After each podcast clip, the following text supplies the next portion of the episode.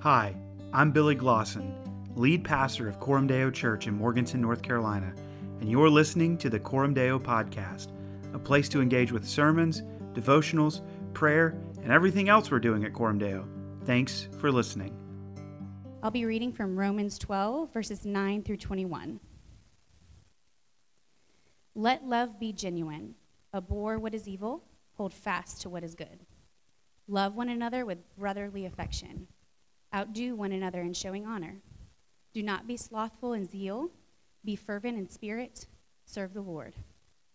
Rejoice in hope, be patient in tribulation, be constant in prayer. Contribute to the needs of the saints and seek to show hospitality. Bless those who persecute you, bless and do not curse them. Rejoice with those who rejoice, weep with those who weep. Live in harmony with one another. Do not be haughty, but associate with the lowly.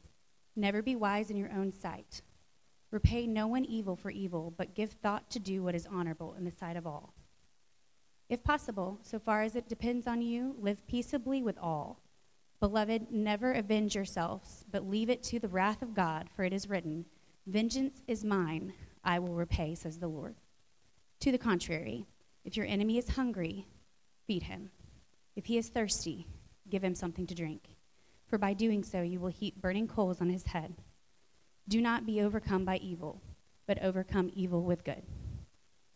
All right, at this time, I'd like to welcome our lead pastor, Billy Glosson, and I'm going to pray for him as we dive into Romans 12. Please join me in prayer. Father God, I just thank you for this ability to come together, to worship you with other believers, to dive deeper into your word. Father, I pray that you would just calm Billy's spirit, that you would give him your words that we need to hear, God. I pray that we would swallow this message and take it in and live it out throughout our week and our months and our year. God, that we would be a community marked by hope, that we would spread hope among Morganton, the surrounding communities, and all of Burke County and all of the world, Lord. Just thank you for what you've done in this body. I praise you. In Jesus' name, amen. Amen. You guys can be seated. So I hope you guys are doing well. I'm going to give Becca a second. She's got a lot going on up here. It's all good. Um, so we mentioned in our announcements that we have Connect cards. And the thing about that is, if you're new, we would certainly ask man, please fill one of those out. We would love to get connected with you. If you're just wanting to get more information about Coram Deo, that's a great way to do it. Um, but if you look at that card, there's a section on it that says, I'm interested in. It says, I'm interested in, and there's a whole slew of things that you might be interested in underneath that, you know, theological education, serving, learning more about who we are. But the thing that has been checked overwhelmingly so is finding community. That's the thing that people uh, really, really, really want and, and, have checked numerous times as they want to find community. And really, that's what we're talking about today is community. Again, we're in the midst of a sermon series called I Love My Town. And in this series, we're examining how the gospel of Jesus Christ drives us to love our neighborhoods, to love our towns, as well as the people who make up these places. And last week, we started by looking at gospel hope. That's what we want to see, right? That's what we want, we want to see reverberating throughout our neighborhoods, across the courthouse lawn, over the Catawba River, past Lake James, across the mountain, in every holler, known or forgotten, the hope of Jesus Christ.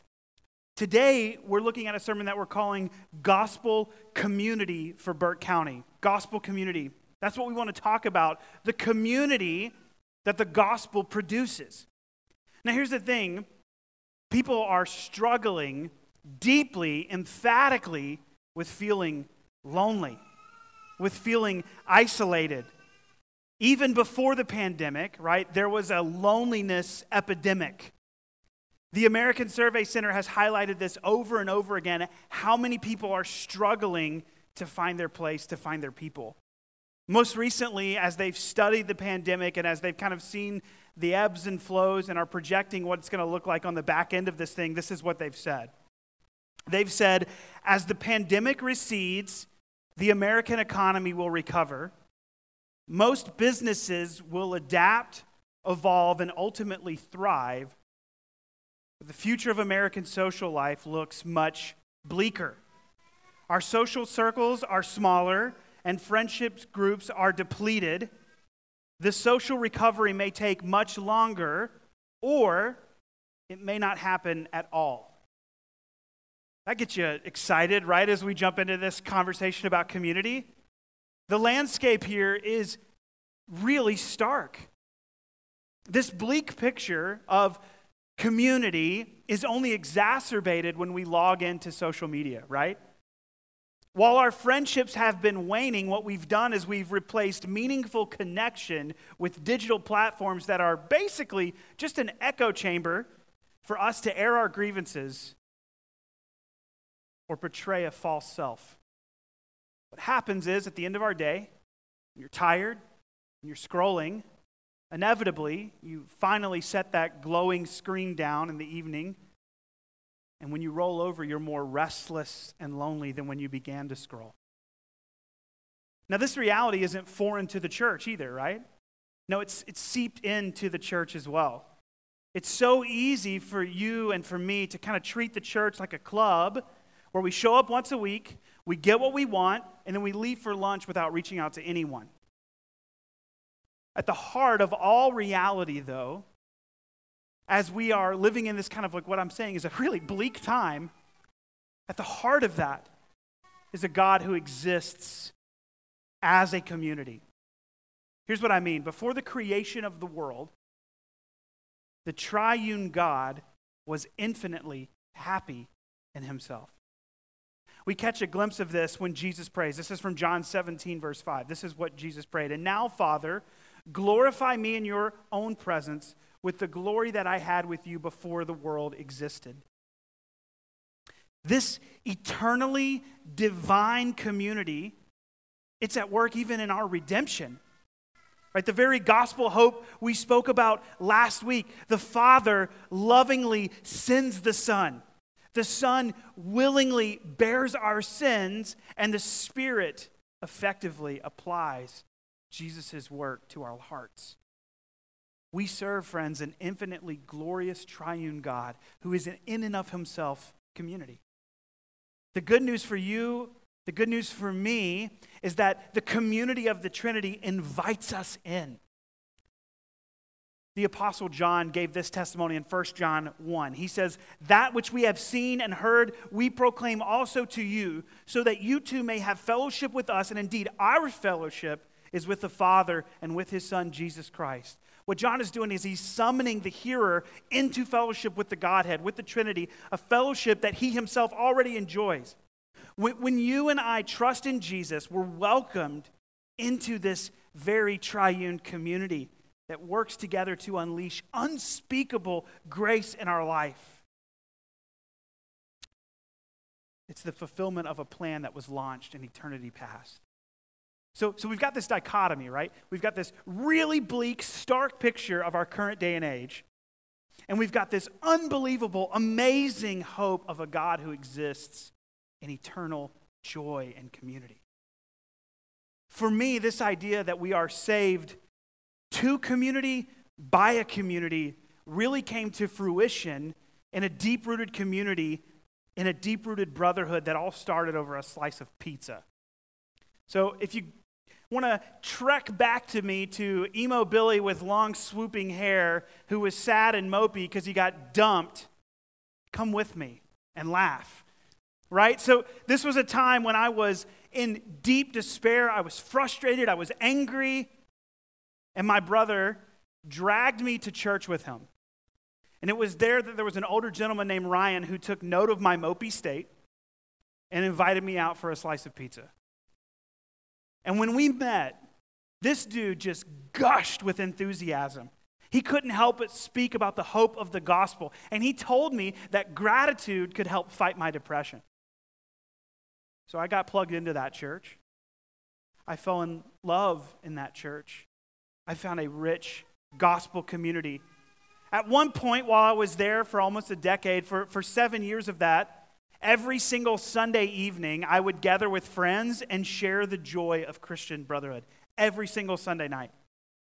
And so I remember the first time Hannah and I, we seriously considered moving specifically here to Morganton. We came, we were walking the streets, we were praying about what it would look like to plant this church. I have to confess, I was hesitant to leave that rich community because it was such a joy for me. It was such a joy for Hannah. It was such a joy for us. And we thought about leaving, and, and I loved everything about that place. I loved serving there. I loved my friendships there. I delighted in the people, and it caused my heart to ache to think of leaving. But I'll never forget what Hannah said when I mentioned my hesitancy. She looked at me and said, Billy, we have to bring that here. And that, friends, is what we intend to do. We want to see a flourishing, gospel centered community that's heralding the hope of Jesus. And for you and I to do that, to do that, we have to look back to the hope of Jesus. And we're going to look at one of the richest possible texts we could look at that, that expounds on this kind of Christian community. Romans 12. Someday I'll be brave enough to preach through Romans in a years long sermon series, but for now, we'll just look at part of it. Romans is one of my very favorite books in the New Testament. It's so rich, it's so beautiful. In this passage, there's 14 verses. There are no less than 30 instructions.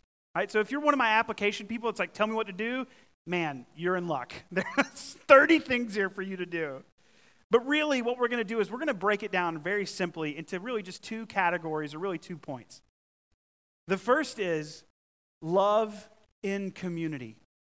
Love in community. Or how do you and I, how do we relate to each other in the church? How do we relate to each other as the body of Christ? And the second is a community that loves. So, how does that love work within us? And then, how do we relate to our towns? How do we relate to each other, especially in conflict? So, let's go through this passage together and let's see that it starts and it's centered on love. So, let's see first love in community. Look back at the passage with me, verse 9. Let love be genuine, abhor what is evil, hold fast to what is good Love one another with brotherly affection. Outdo one another in showing honor. Do not be slothful in zeal. Be fervent in spirit. Serve the Lord. Rejoice in hope. Be patient in tribulation. Be constant in prayer. Contribute to the needs of the saints and seek to show hospitality. Paul starts right off the bat by saying, Let love be genuine. And before any of us could get confused on what he means, what he's talking about when he says genuine love, he gives us lots and lots of descriptions of what this should look like. Now, this list is awesome. Like, this list rules brotherly and sisterly love, a zealous love, outdoing one another in honor, a love that rejoices, a love that is patient, even in trials, a love that's bathed in prayer, a love that meets needs, a love that welcomes. But as you read that list, is that what you often see is true of Christians? A practical example.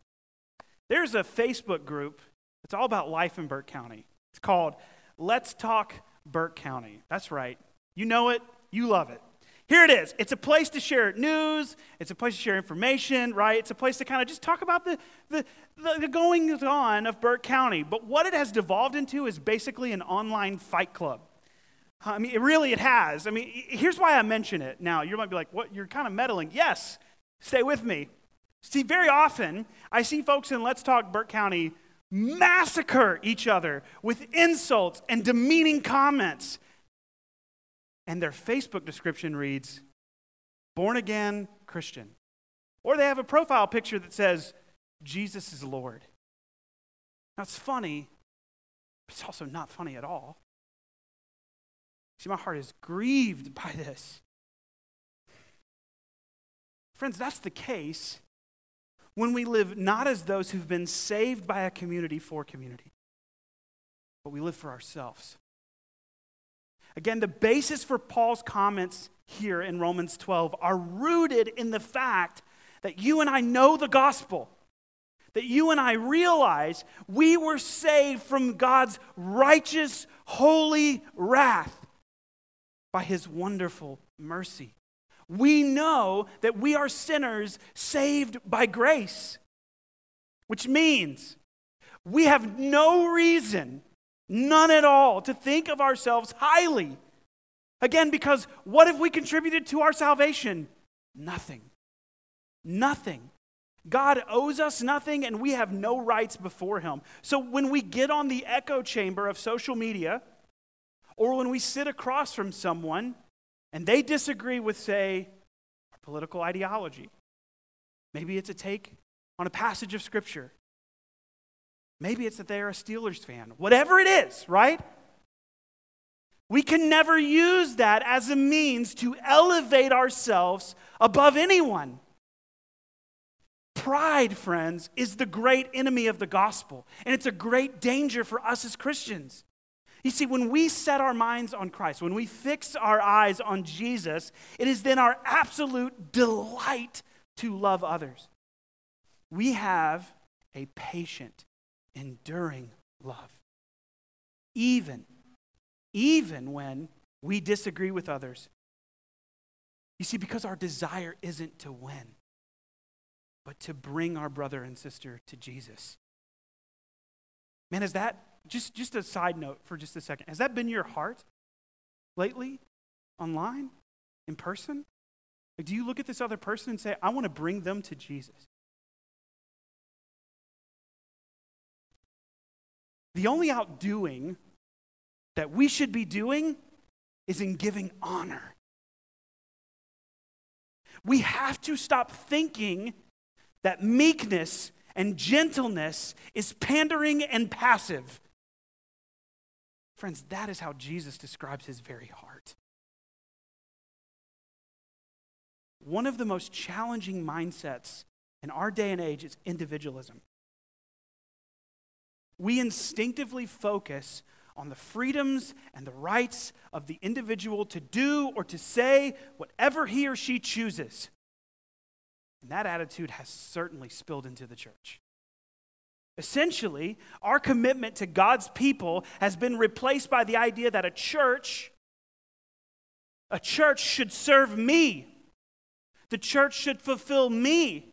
It should provide the teaching, the music, the friendship, the subculture that I want, that I desire. Yet, really, this is only an expression of our sinfulness.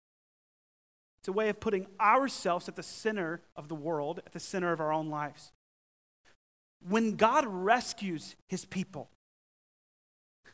he puts them together to live for the benefit of one another.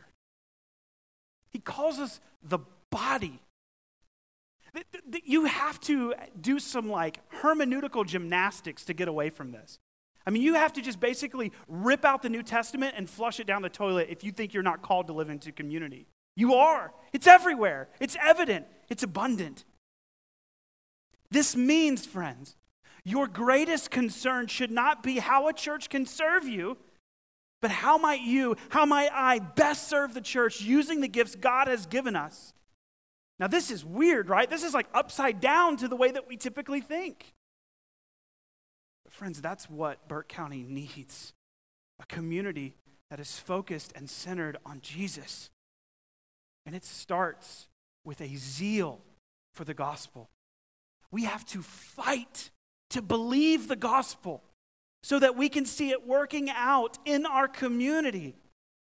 Listen, there will be people who annoy you. It's gonna happen, okay? There are gonna be people who vote differently than you. There are going to be people who eat differently than you. Maybe that's just me and my wife. There are people, right, who look and live differently than you do. We, friends, should look like a people who have no business being together. Because that's what makes the gospel look glorious. Because when people see this community of people who have nothing in common, look different, act different, but come together under the banner of Christ. It is strange, but it is deeply attractive. It's a supernatural fellowship of people very unlike us, to who we are bound with a zealous familial love. This supernatural fellowship will not be complacent, comfortable, or self satisfied, but a people under pressure, rejoicing in hope and praying unitedly for the promised future for which they and creation and God Himself groans. This, friends, is a gospel community. It's the kingdom made up of the poor and the powerless, joined together in the bond of the blood of the Lamb. It's a community built on love. But that love, friends, must overflow. So let's go back to the text and see, second, a community that loves. Verse 14. Bless those who persecute you. Bless and do not curse them. Let's just pause. What? Bless those persecute you. Bless and do not curse them. Let me read that one more time. That's, that didn't say that. Bless those who persecute you. Bless and do not curse them. Oh my goodness, y'all. Can you imagine? Can you imagine? What if we really, and I mean legitimately, really apply this? What if we are a community that so deeply believes the gospel, right? Jesus isn't a concept, he's a real living person, that we would see the love of Christ at work in us and through us. Even, even when things go wrong. You see, by nature, we curse those who curse us. That guy just cut me off. You mother, you said that's what we do. That's what we do. We instinctively think of ways to hit back verbally and strategically, if not physically. Y'all, I get this. I am the youngest of three brothers. Okay? My brother used to sit on my head and fart. That is not a lie, that is real life. I'm in counseling now, like it's a thing, okay? When we fought, it was for blood, we meant it. And we're the same way, aren't we? Because we don't like getting knocked down. We want to get back up and we want to grind their noses in the dirt. But we follow the one who prayed, Father, forgive them. We follow the one who taught us to love our enemies to do good to those who hate us, and to bless those who curse us, to pray for those who disdain us. And for that to happen, love needs to be deeply sincere. Especially, now this is going to be hard, especially when those who treat us poorly come from within the church. It's easy, right? To give the appearance of love to those who treat us well. Anybody can do that. But to bless those who persecute, y'all, that takes a supernatural community. We're going to need to depend on Jesus for that one. Verse 15 Rejoice with those who rejoice, weep with those who weep, live in harmony with one another. Do not be haughty but associate with the lowly. Never be wise in your own sight. When I really belong to a community, when you really belong to a community, its successes are your successes, its disappointments, my disappointments. I mean, we get this, don't we? Like later this afternoon, when I go watch the Browns with Brad, we will hopefully be celebrating a victory, right? Hopefully. I'm a Browns fan, I get it, all right? Hopefully. Now, when I support the Browns, right, when you support your team, the Panthers, whoever, right? When you support your team, you don't feel envious when your team wins. You don't feel envious when one of your players succeeds. You see, in the body of Christ, we belong to a new humanity, a new body. The test of whether I belong or not has two sides. The first part, the easier part, is to mourn with those who mourn. I say easier because it's easier to be sad with people who are sad. But I think if we're honest, there's even the ugly part of us that thinks, whew, well, at least it wasn't me. At least it, at least it didn't happen to me. But how hard it can be to rejoice with those who rejoice. Especially when we ourselves might have wished their happiness in a relationship, their success at work, their wealth, their health, their gifts, or their reputation. Our affections, friends, are naturally disordered, so that we are relieved when others mourn and self pitying when others rejoice. And the reason that these disordered affections exist is because we fundamentally have disordered worship. If we hope to live in harmony with humility, then we must be a gospel centered people with our gaze firmly fixed on Jesus. Verse 17 Repay no one evil for evil, but give thought to do what is honorable in the sight of all. If possible, so far as it depends on you, live peaceably with all. Beloved, never avenge yourselves, but leave it to the wrath of God, for it is written, Vengeance is mine. I will repay, says the Lord. To the contrary, if your enemy is hungry, feed him. If he is thirsty, give him something to drink, for by doing so, you will heap burning coals on his head. Do not be overcome by evil, but overcome evil with good. Now, I am sober minded writing this because we look out into our world and we are overwhelmed. There is deep rooted evil, it is abundant. And how will evil be overcome? The answer is simple and costly.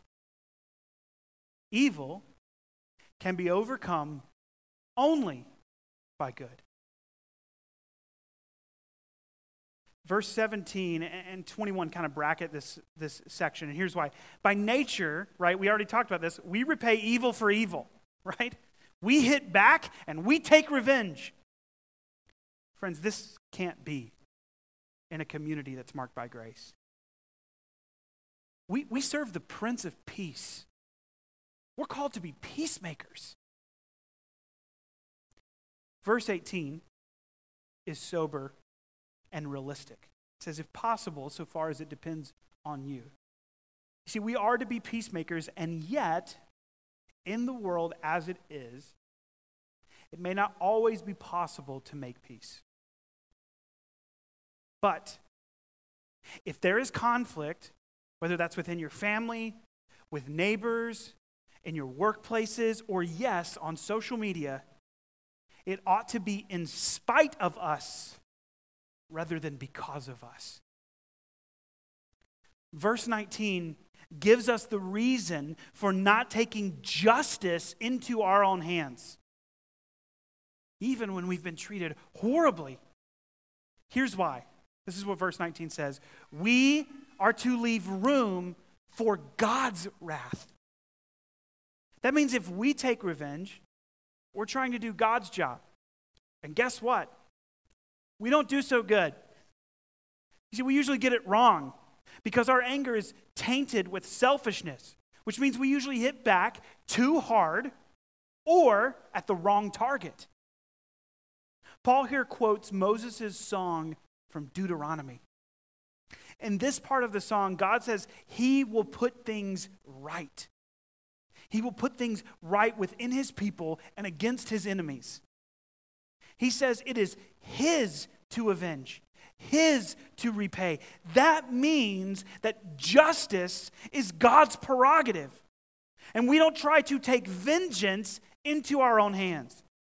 God will do it, and God will do it right. So, what does a community do? How do we respond? How do we react? We love our enemy. We who were once enemies of God know what it's like to be far from Him. but we also know the welcome of God. The burning coals that are here, right, are the awakening conviction for our enemies to look at their actions with remorse. That by God's grace would bring them to the cross of Christ for hope. I mean, we're all, we're all stirred by things like this. I mean, we read about the Apostle Paul and we think, wow. We see moments of atrocities where people's families are slaughtered and they stand and offer forgiveness. But for us, to extend mercy, extend grace, can be hard. In all of this, we come to the punchline of verse 21. Do not overcome, do not be overcome by evil, but overcome evil with good. When you and I see the brokenness of our world, we have to look to Jesus and not retaliate in the same manner that our world has attacked. You see, we can't wage war the same way the world does with the powers of evil. 2 Corinthians 10:4 says, "For the weapons of our warfare are not of the flesh, but have divine power to destroy strongholds." Do you want to do something powerful? We, like, we love war imagery, right? Then pray for your enemies. Bless, do not curse. Francis Schaeffer said it this way If Christians win a battle by using worldly means, they have really lost. I think of Boromir, okay? A couple of you are like, yes. Some of you have no idea what I'm talking about. Lord of the Rings, okay? In the fellowship, there's Boromir of Gondor, right? So he, he's, he is getting it twisted. He goes and tries to take the ring from Frodo. He thinks, I can use the ring better, I can overcome. And he learned the hard way that evil cannot be overcome by a stronger force of the same kind. When someone says something offensive to you, when someone reacts harshly to you, for you to react harshly back is to wage war on their terms. We follow the one who did not retaliate when he was insulted, the one who did not threaten when he suffered, the one who instead entrusted himself to the God who judges justly, and by doing so, overcame evil with good. If, if, there's a part of you right now that's feeling like, yeah, but that's passive, and I can't just let people walk over me, again, who are you trusting? Do you think that you can handle this better than God? Do you think your wrath can measure up to his? Coram Deo, we're called to walk in his footsteps so long as we are a community that is shaped by grace and therefore, therefore doing good to all, then the most ferocious evil in the world cannot overcome us. So, where do we go from here? Look, y'all, I get it. Community in the local church is messy. How do I know? Because it's made up of us. We have all experienced hurt. We have all experienced disappointment in the church. We have. And Jesus, the head of the church, understands. For he knows better than anyone the costliness of living in community. He entered the messy and broken world, and guess what? It killed him. For us, for you, for me to embrace real community, it will entail crucifixion too. It will mean dying to our desires, to our preferences, to our expectations. But on the other side of crucifixion, there's resurrection. We die to self now in order to enjoy true life forever. I hope, I hope you guys have been enjoying Gentle and Lowly. It's been really encouraging for me. Perhaps one of the things that Dane Ortlund points out that has stirred me more than anything is that we always think of our faith and our salvation in retrospect, right? Like Jesus had to suffer, Jesus had to die. But friends, Jesus also offers us welcome. It means Jesus likes you. He, He died to, to, to make a way, to, to, to extend hospitality, to welcome us. So that means we can welcome one another. We can radically love the brother in our community group who drives us crazy. We can invite into our homes that really awkward sister. We can walk into this place and we can seek to engage the visitor that comes in in conversation. And we can go beyond sports and weather and politics to discuss how the gospel intersects with our lives, our marriages, our families, our jobs. And the more that intersection happens in our church, the more we're going to be drawn into the lavish love of the triune God. Last week, I gushed with how much I love our town. What I want for Burke County is a rich gospel community that broadcasts the hope of the gospel with genuine love. Let's pray to that end. Heavenly Father, we're so grateful for the hope that we have in Jesus. Far sweeter, Lord, is the hope of the gospel than the false promises of this world.